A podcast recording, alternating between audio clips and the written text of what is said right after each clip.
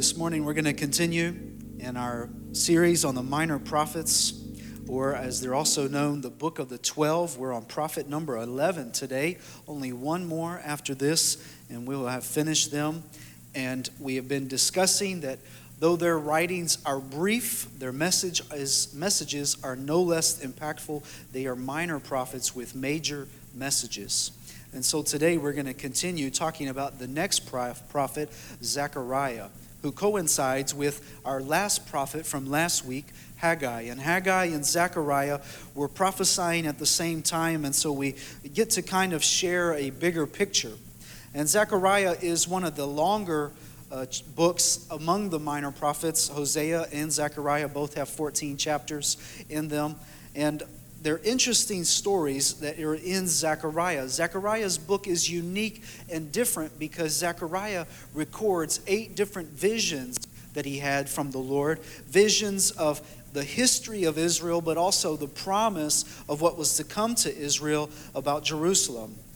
And Zechariah means Yahweh has remembered. And that is surely the story of Zechariah is he's calling the people to build we see Zechariah, though, hear the words through Zechariah's writing that he says, Let your hands be strong. Just like Haggai said, get to work, rebuild the temple. As they had just come out of exile and now they're in Jerusalem, they had been focused on themselves, but they repented, and now the message is calling them to get to work and rebuild the temple.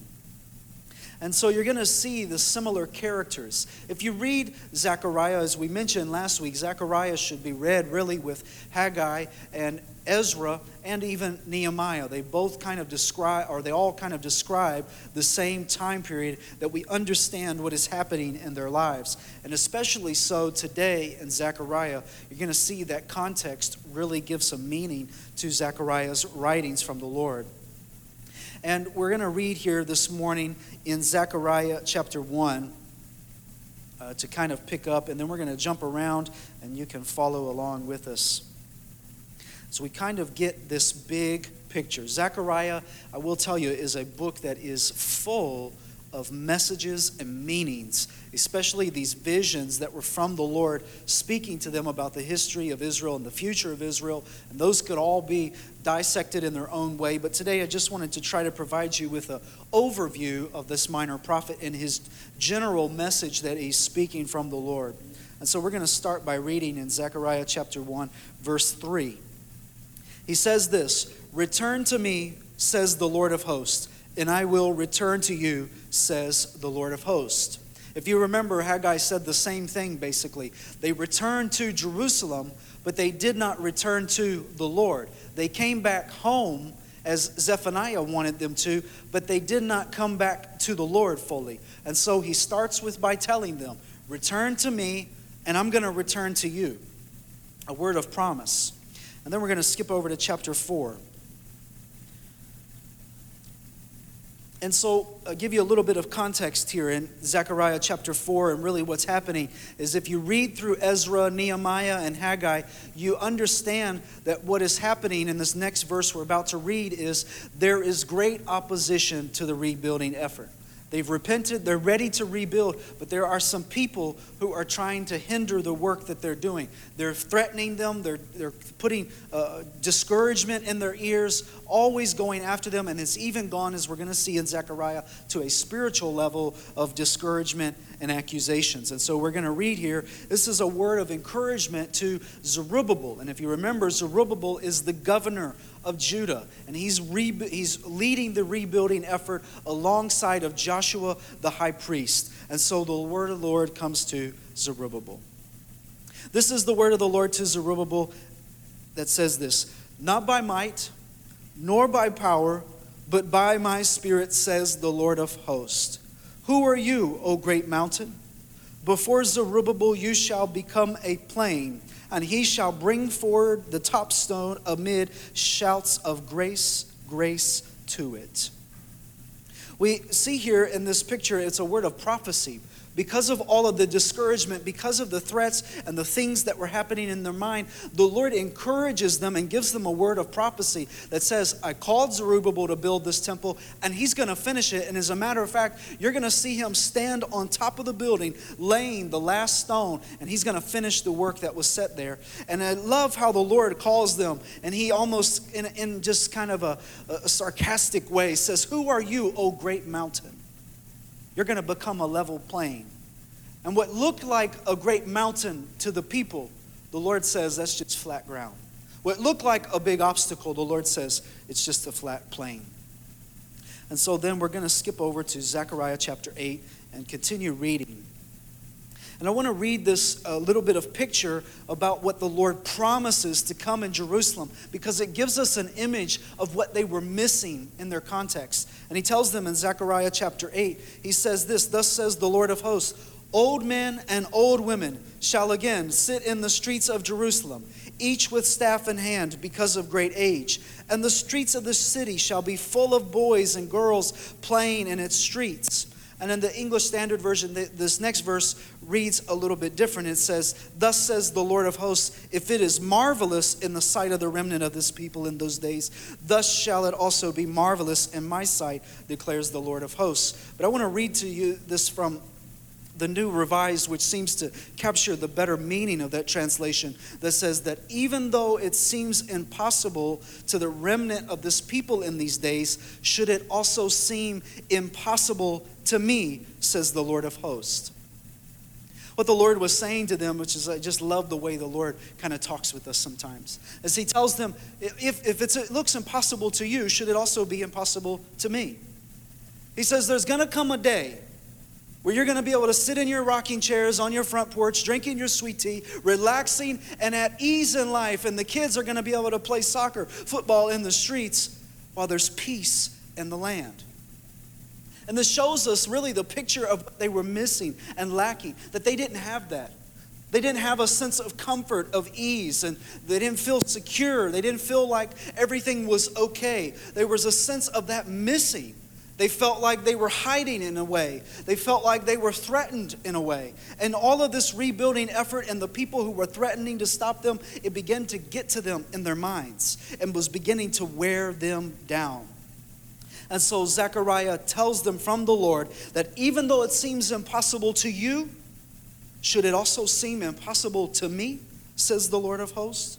And it shows us the picture that Zechariah's message really begins to identify all of the weak points of the people. And you're going to see Zechariah is interesting that he begins to describe characteristics about God. And everywhere that they are weak, he shows them where God is strong. Everywhere that they are lacking, they show them how God, he shows them how God is going to supply. That every time there's an emptiness, God fills that void with his power. It's God demonstrating who he is. And as a matter of fact, Zechariah goes on to say in chapter 2 that he calls his people the apple of his eye. And that really captures the essence of what God is trying to accomplish in this minor prophet. Is he's trying to show them, look, I love you. And he tells them, I chose you and I'm choosing you again. You're my people. And where you're lacking, I'm going to step in. Where you're missing, I'm going to provide. When you're weak, I'm strong. And we see this example of the people who don't have what they need. There's insecurity, there's fear, there's worry, they're living in a crisis. Does that sound familiar? They're living in a time of uncertainty. They're constantly worried about the future. And so, this is why Zechariah's visions tell them about the history, but also speak to the future. And as we're going to see, Zechariah talks about the coming Messiah almost more than any of the other minor prophets and gives us a beautiful picture of hope that we have in Jesus. And so Zechariah's message is ultimately this. Every week we've been trying to do it. Zephaniah was telling them, Come back home. Haggai was this, Consider your ways. And Haggai, or Zechariah's message is this Not by might, nor by power, but by my spirit. Not by might, nor by power, by my spirit. I've preached from that verse many times before, and I love that verse. I think it speaks to us in great volumes. But as I have really begun to understand the context of Zechariah even more. This verse means something to me more than it ever has before. Not by might, nor by power, but by my spirit.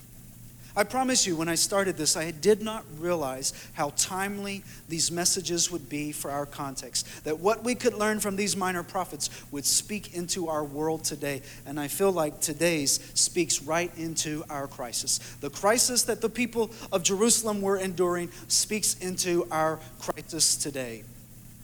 That here are a people that are surrounded with fear they're surrounded by enemies. Not only that, but there's people inside of them. They're discouraging them. There's just a general sense of downness. And what we see is God acting on behalf of his people, God stepping in and working.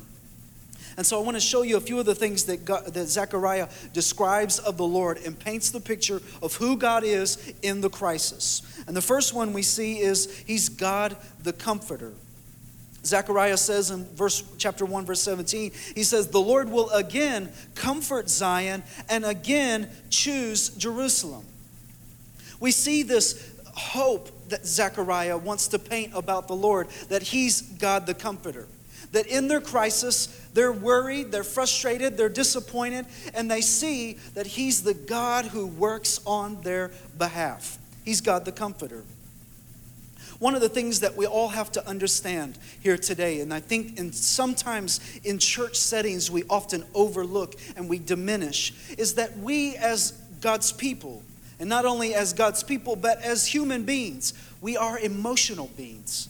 We're created with emotions, all of us here.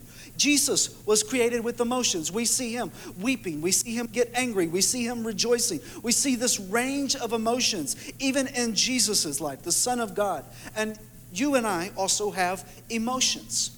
And crises, bad situations, they evoke emotions, an emotional response. It's what keeps us tenderhearted, it's what keeps us human.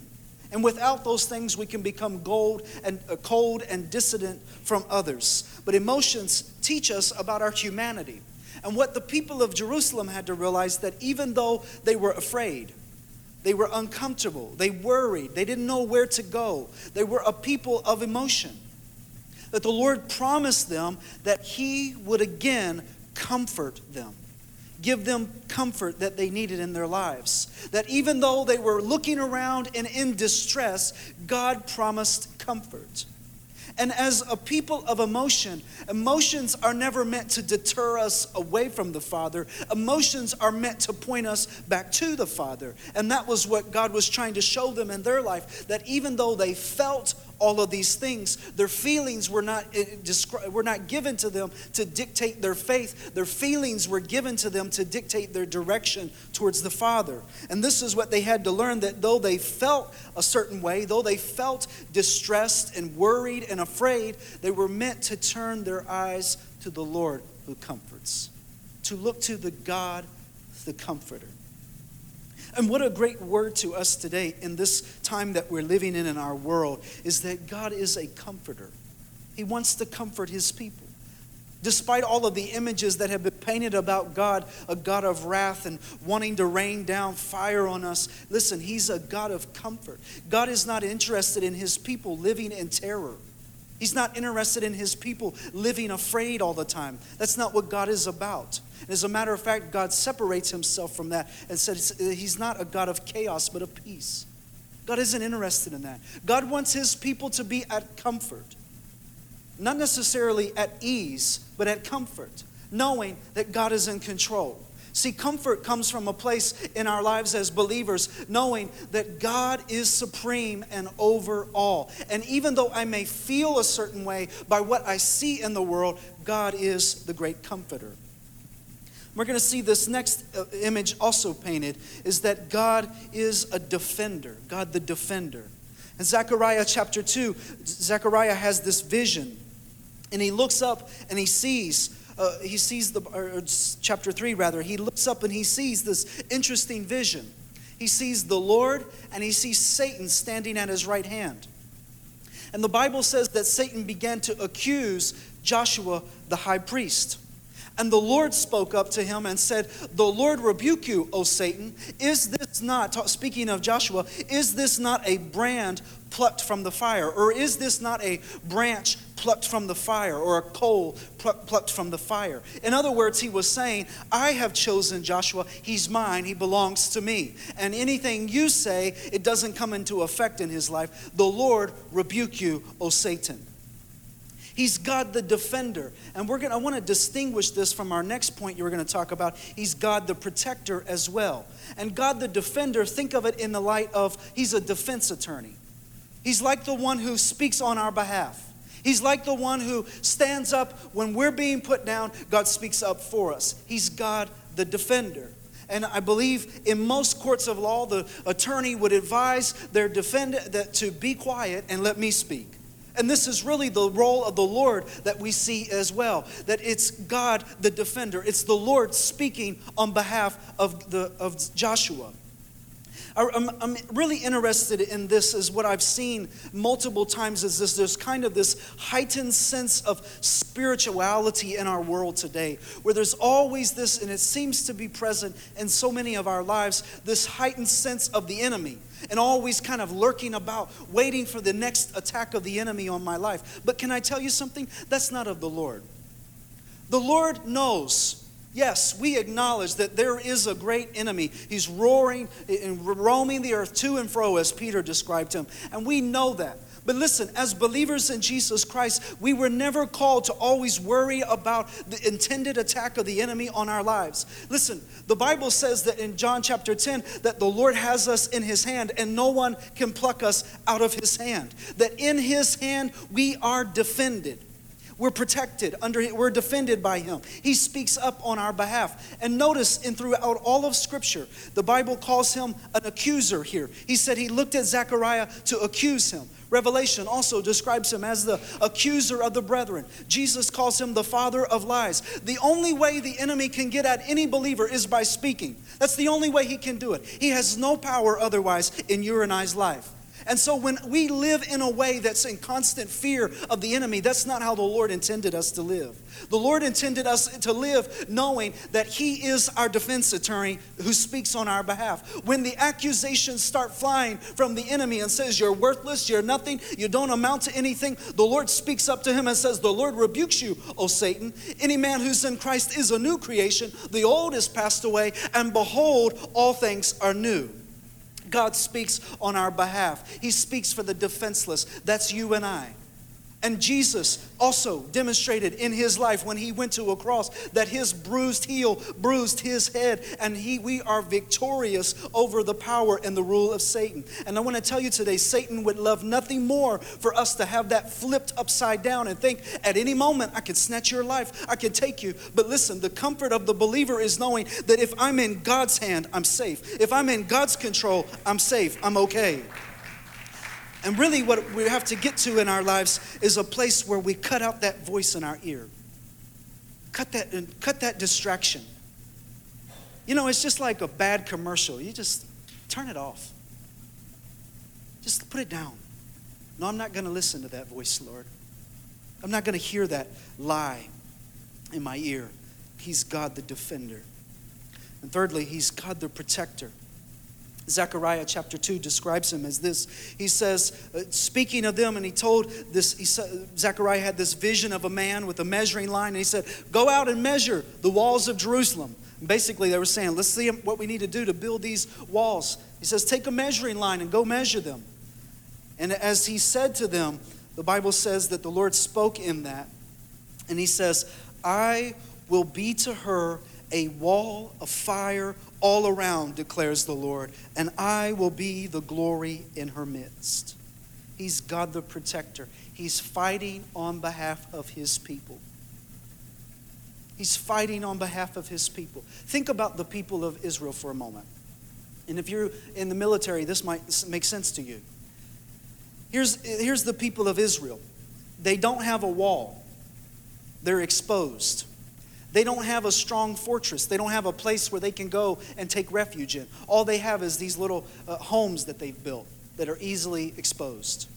They don't have any place of fortitude in their midst. And so, what is beginning to happen in their lives is they're beginning to live in fear. And you see this through other writings of Zechariah, is they're looking they're at the other nations as they always did, and they're thinking, or we could be exposed at any moment, we could be attacked, something could happen. And there's this sense of impending doom in their lives, always wondering what's going to happen next, and they're living in constant paranoia. And so the Lord speaks to them and He reminds them and tells them that He is their protector. And He tells them, though you're looking for a wall around you to protect you, He tells them, I'm going to be a wall of fire all around you. Now, I want to ask you today what's better, a block of cement or God Almighty is a wall of fire? He's God the protector fighting on our behalf. And that's what Zechariah, the vision that he saw and he wanted them to see as they were out there measuring the vision. They were measuring. They took a measure, a ruler, and said, "Let's see how much brick we need to be, get all this materials." And the Lord said, "No, let me show you something. I want to be your wall of fire. That when the enemy comes against you, I'm going to be strong. When there's a, a, an attack coming against you, I'm going to protect you. I'm going to fight on behalf of your people. He's God, the protector." Fourthly, we see this: that He is God, the shepherd. He's God the shepherd. One of the interesting things that turns in Zechariah is Zechariah begins to, his visions and recordings from the Lord, is the Lord begins to hold the shepherds of Jerusalem accountable. They had been bad shepherds. They had let attacks come. They had misled the people. And so the Lord speaks to them in, in chapter 10. And he says, The people, they wander like sheep, and they are afflicted for a lack of a shepherd. And he tells them they're, they're having troubles in their life because there's no one to lead them. There's no one who cares for them. There's no one who wants to watch over them. And he goes on to say in that chapter, For the Lord of hosts cares for his flock. He cares for his flock. He loves his people. He loves, we're the sheep of his pasture. And what's interesting is you'll see in Zechariah, if you read that chapter 10, that there are over 13 times that are mentioned the Lord stating this I will do this, I will do that. And what is happening is that where human leadership has failed, the Lord is asserting himself as their supreme leader among them and their sovereignty among them. And he tells them, I'm going to strengthen you, I will save you, I'll bring you back, and I will make you strong. Over and over again, it's the Lord stating, I will do this, I will do that. And really, what we see is that there has been this failure of human leadership in their lives, a lack among them. The shepherds failed, they let it down. And listen, where there is any human leadership, there is always a chance of failure, 100% always. But where God steps in in their lives, He shows them that shepherds failed, but God assures us He will never fail us that He will guide us, He will direct us, He will show us the path that is right for our lives. And what He was trying to get them to do was realize stop looking for a human shepherd and look to me. I want to guide you, I'm going to protect you, I'm going to fight for you. When there's a wolf coming over here, listen, I'm going to be your shepherd. When this place runs out of green pasture, I'm going to take you to another place that has green pasture. He's God the shepherd. And all of us in our lives, what God is wanting is not for us to go here and there to direction and no wondering how we should get here or to the next place in our life, but it's that we should look to God the shepherd. That's what he intended all along for the people of Jerusalem, was for him to be the shepherd among them, the, the one who would lead them and guide them, but they rejected him. And so here they are at this place at the, uh, at the result of failed leadership. And now he's calling them back, saying, Come to me, the great shepherd the great shepherd. He's God the shepherd. And fifthly, we see this that he's God the king. I love how the Bible paints this picture of Jesus throughout Zechariah's writing. We begin to get an understanding of the one who's coming, that there's one coming, and he's going to be riding on a donkey. And he's going to come into Jerusalem, and there's going to be great shouts. And we begin to get this imagery of the coming king. Zechariah 14, a beautiful chapter. I'd encourage you to read it sometime. And he tells them just a few of the scriptures. He says, This one who's coming, his feet, he's going to stand on the Mount of Olives that lies before Jerusalem. God's going to come and the Holy One's with him. The Lord's going to be king over all the earth. And on that day, the Lord will be one and his name one. Jerusalem shall dwell in security. Year after year, they shall come to worship the king, the Lord of hosts. And there shall no longer be a traitor in the house of the Lord on that day. I love how Zechariah puts this at the end, or the Lord gives this to him at the end of his visions. Because what they needed the most in that, in that situation was that they have been the result of failed infrastructures, human leadership, and attacks from all around, sin among them. And what we was trying to do at the end of this was give them hope. That though there was a great societal d- decay among them, there is a king who is coming, and he's going to bring security to Jerusalem. All you who are afraid, you don't have to be afraid anymore. The king is coming. All of you who are worried, you don't have to worry anymore. The king is coming. And he's not just coming, but he's coming unlike all the other kings. So he tells them he's going to come riding on a donkey. All those kings you've had before you, they've let you down. Listen, which one of them got on a donkey and came to Jerusalem? None of them. But this king, he's coming unlike all of the others. And he's going to be great. And you're going to come year after year to worship the king. What this gives us a hope is the coming Messiah brings peace. Peace for you and I, as we talked about when we took communion today. Musicians are going to come. Peace in our lives that though we were distant and though we were astray, our King coming for you and I, He gives us peace. The kingdom of God is not in turmoil. The kingdom of God is not in chaos. And though our world may be, and though it may continue to be, the kingdom of God is at peace because there is a sovereign king on that throne. There is one who is in control. And what this does for the people of Jerusalem, that in their time of looking around and observing all of the turmoil, you just imagine they felt distressed. Maybe you feel that way today. They looked and they thought, we don't have a future. We don't have any hope. We feel helpless. It was then when they felt most helpless, is when they discovered God to be most helpful. It was when they looked around and they couldn't see anything good among them that God stepped in and showed himself strong. And he said to them, It's not by might nor by power, but by my spirit. You know, one of the basic human responses in times of crisis is this reaction that all of us share, the physiological response called fight or flight. It's a hormonal response that prepares us in times of stress, danger, or fear. Your body gets itself literally to run, to fight or flight. Your blood starts pumping to the muscles. Your pupils dilate, giving you better eye, better eyesight. Your blood thickens to prepare you and self in case of an injury.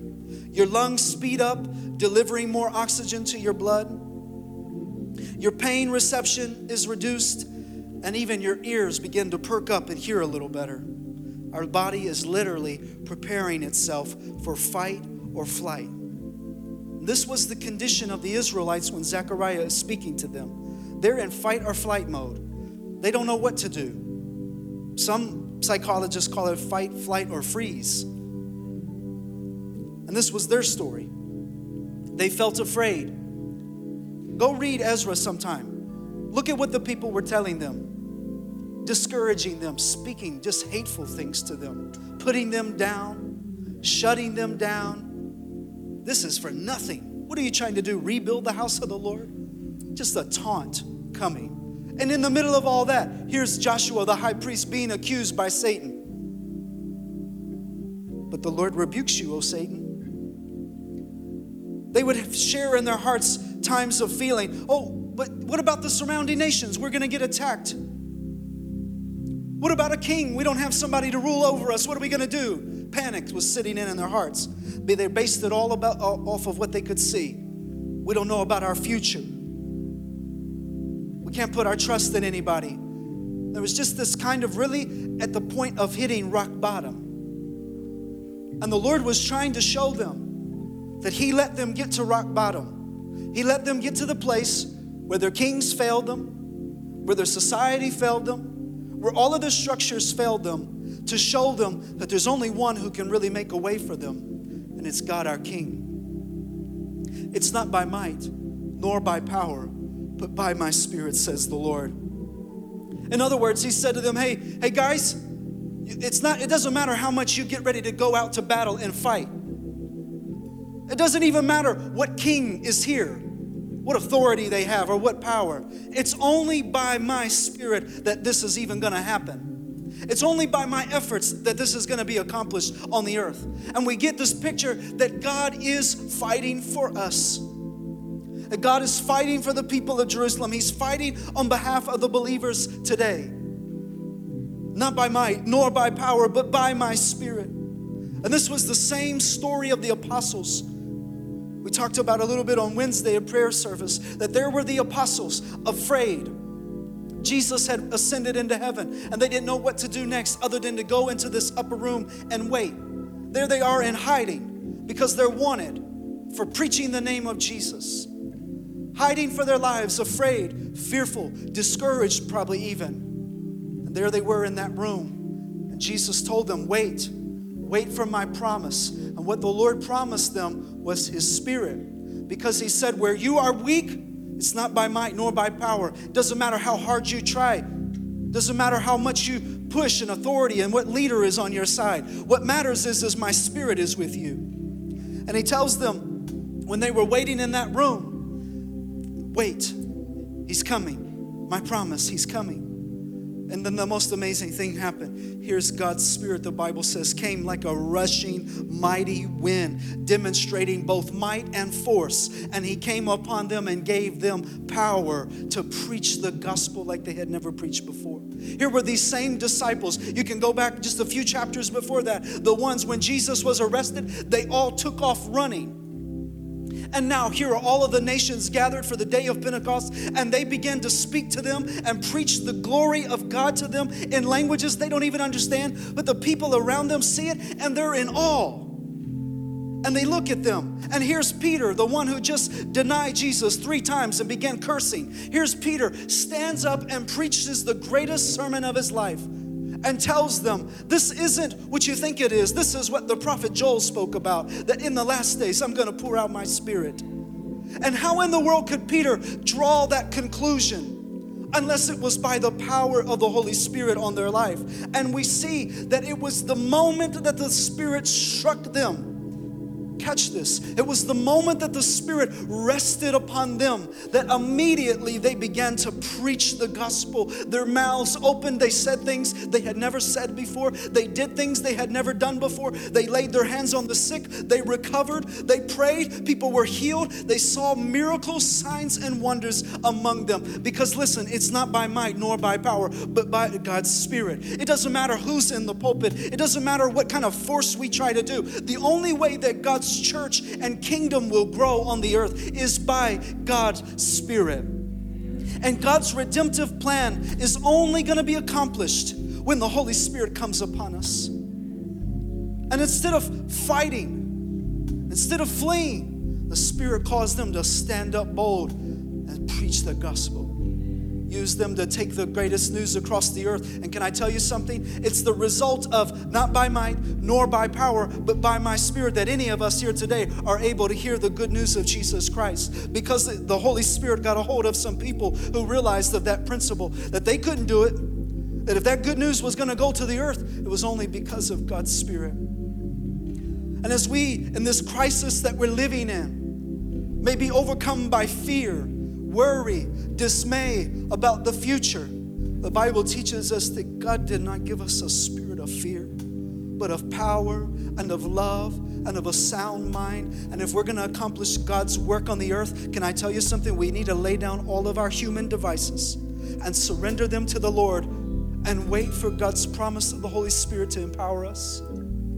If God, the gospel is ever going to reach my neighbor, I tell you something? It's not going to be because of Charlie. It's going to be because the Holy Spirit says, Charlie, now is the time. Say this, use, do this, and puts the words in our mouth. We need God's Spirit. And instead of a spirit of fear upon the church, we need the fresh empowering of God's Holy Spirit upon us all. instead of a spirit of worry. Oh, we need God's Holy Spirit. He's God the Comforter, He's God our defender, God our King, God our shepherd. And today I want to encourage you, church. You're feeling afraid. You're watching online. You're feeling afraid today, feeling discouraged by what you see.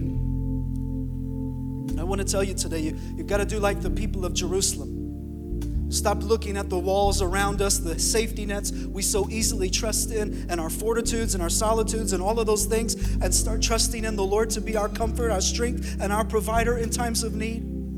If the church would just turn their eyes to God in the middle of a crisis, I can tell you something God will come through and act on their behalf.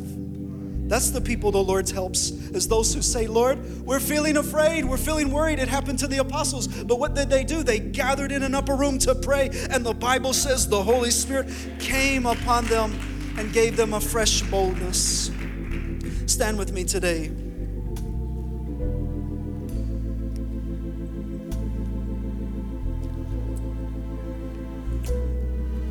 Close your eyes with me. Let's be real this morning. All of us have been affected by this crisis that we're in. All of us. Some of you here today are still paralyzed by fear. I just want to tell you today you're the apple of his eye. Oh, how he loves you. Did not create you to live in fear, He created you as the apple of his eye. And today, God wants to replace that spirit of fear with his Holy Spirit who brings joy and peace. Jesus said to those disciples as they were gathered, Peace, peace, my peace I give to you. And may God speak his peace in your life today. May God breathe a fresh covering over you today. We'd lay down our human devices Stop trusting in the things of this world and start looking to Jesus. Oh, how He loves us, how He loves you. That's why Paul was trying to reason with the church at Ephesus. How wide His love is, how wide, it's how deep, it's how great, it's immeasurable. I can't even get my mind around it. And I want you to know He loves you just like that. And I pray that you could understand that love. Listen, church, this promise of the Holy Spirit, Peter said, it's for you, your children's children, and as to many as are afar off. And if you'll just open up and ask the Lord, God, give me your spirit. Oh, the Lord is faithful to his promises. The Lord again comforts Zion, and his king shall stand on the Mount of Olives, and all who dwell in Jerusalem shall dwell in security. He's coming, he's our king this morning, if that's you, just right where you're at, would you just call to the Lord? If you feel comfortable, maybe come stand here at the front. You run out of energy, you run out of strength, you're lacking boldness, you're still living with worry and fear. Come on, let's just be real with the Lord today. God, I'm going to be honest with you. That's in me still. I don't want that in me. I don't want fear. I don't want to live gripped by the accusations of the enemy. Lord, may I know today that the Lord defends me. He speaks up on my behalf. God, today I want to thank you for your love. I want to thank you, God, that your love is real among us. He's God the defender. He's the Prince of Peace. When the winds and the waves are rocking, oh, He calms the storm. Lord, today, for those who are enduring a turmoil in their life, a turbulent time, those watching online, they're dealing with some real stuff. God, would you step into their storm and show them that every place they are vulnerable, you are strong, God? Not by might nor by power but by your Spirit, Lord. Send your Holy Spirit, God. Lord, in the middle of this pandemic, we need a fresh filling of your Holy Spirit. Oh God, if we're ever going to accomplish this mission, how will we do it? We're weak. We're empty, Lord. But your Spirit will help us. And so, Lord, today we intercede and pray. Send the Holy Spirit. God, I pray today that our traditions, our backgrounds would not inhibit us from coming to the Spirit. That we would see the Holy Spirit for who He is and what you have given Him to us to do. Lord, may we run to the Father Lord, there was that prodigal son in the worst state of his life, overcome by fear and worry. And it was in that moment that he realized, I have to run to the Father. Lord, may we do the same today. Run to the Father and discover that the Father is running towards us. When I felt alone, when I felt afraid, God's love covered me, restored me, reconciled me once again. And so, Lord, today let the love of Jesus fill our hearts again afresh today. May we be reminded of the cross, of the body that was broken, the blood that was shed for us, Lord. Oh God, how we need a fresh awakening of your love. Lord, in the middle of a season of worry and fear, let us not trample under our feet the blood of Jesus that was shed for us. Oh God, how we need you. Come on, church, call to Him today. Lift up your voice. Oh, how we need you, Holy Spirit. Fill us again, oh God. Give us a fresh awakening of your empowering spirit. Lord, don't leave us alone, God. We need you, Jesus.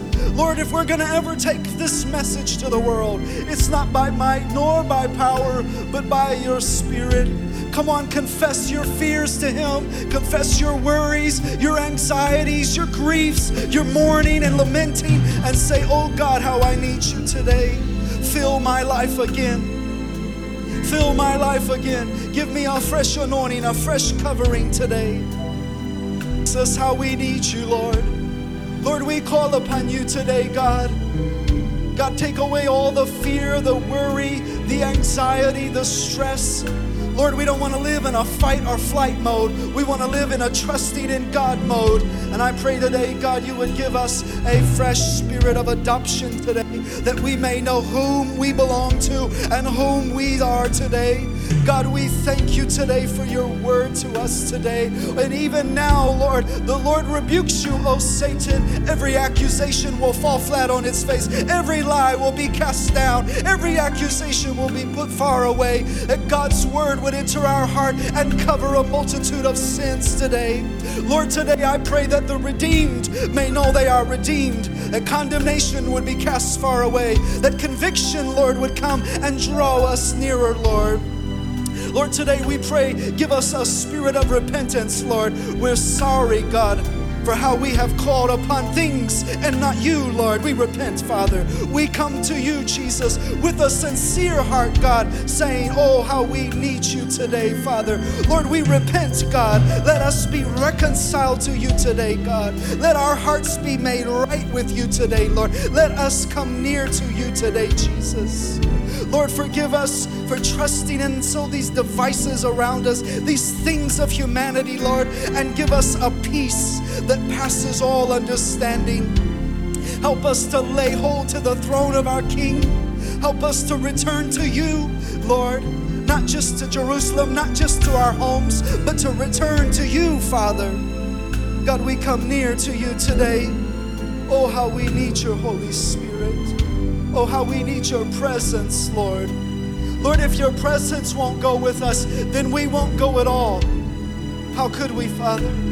Oh, come, Holy Spirit. We need you, Jesus.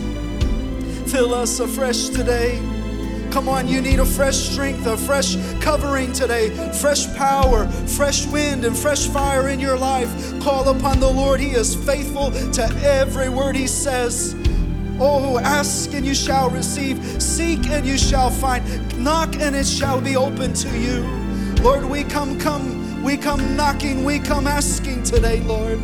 Oh, we thank you today, Jesus.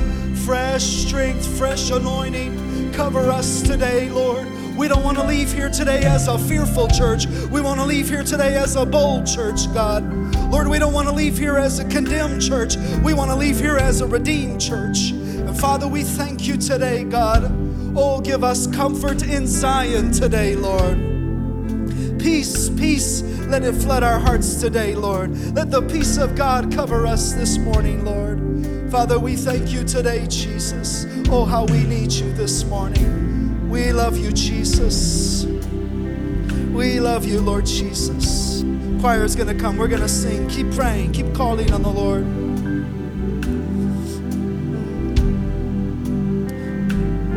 we thank you today, Jesus.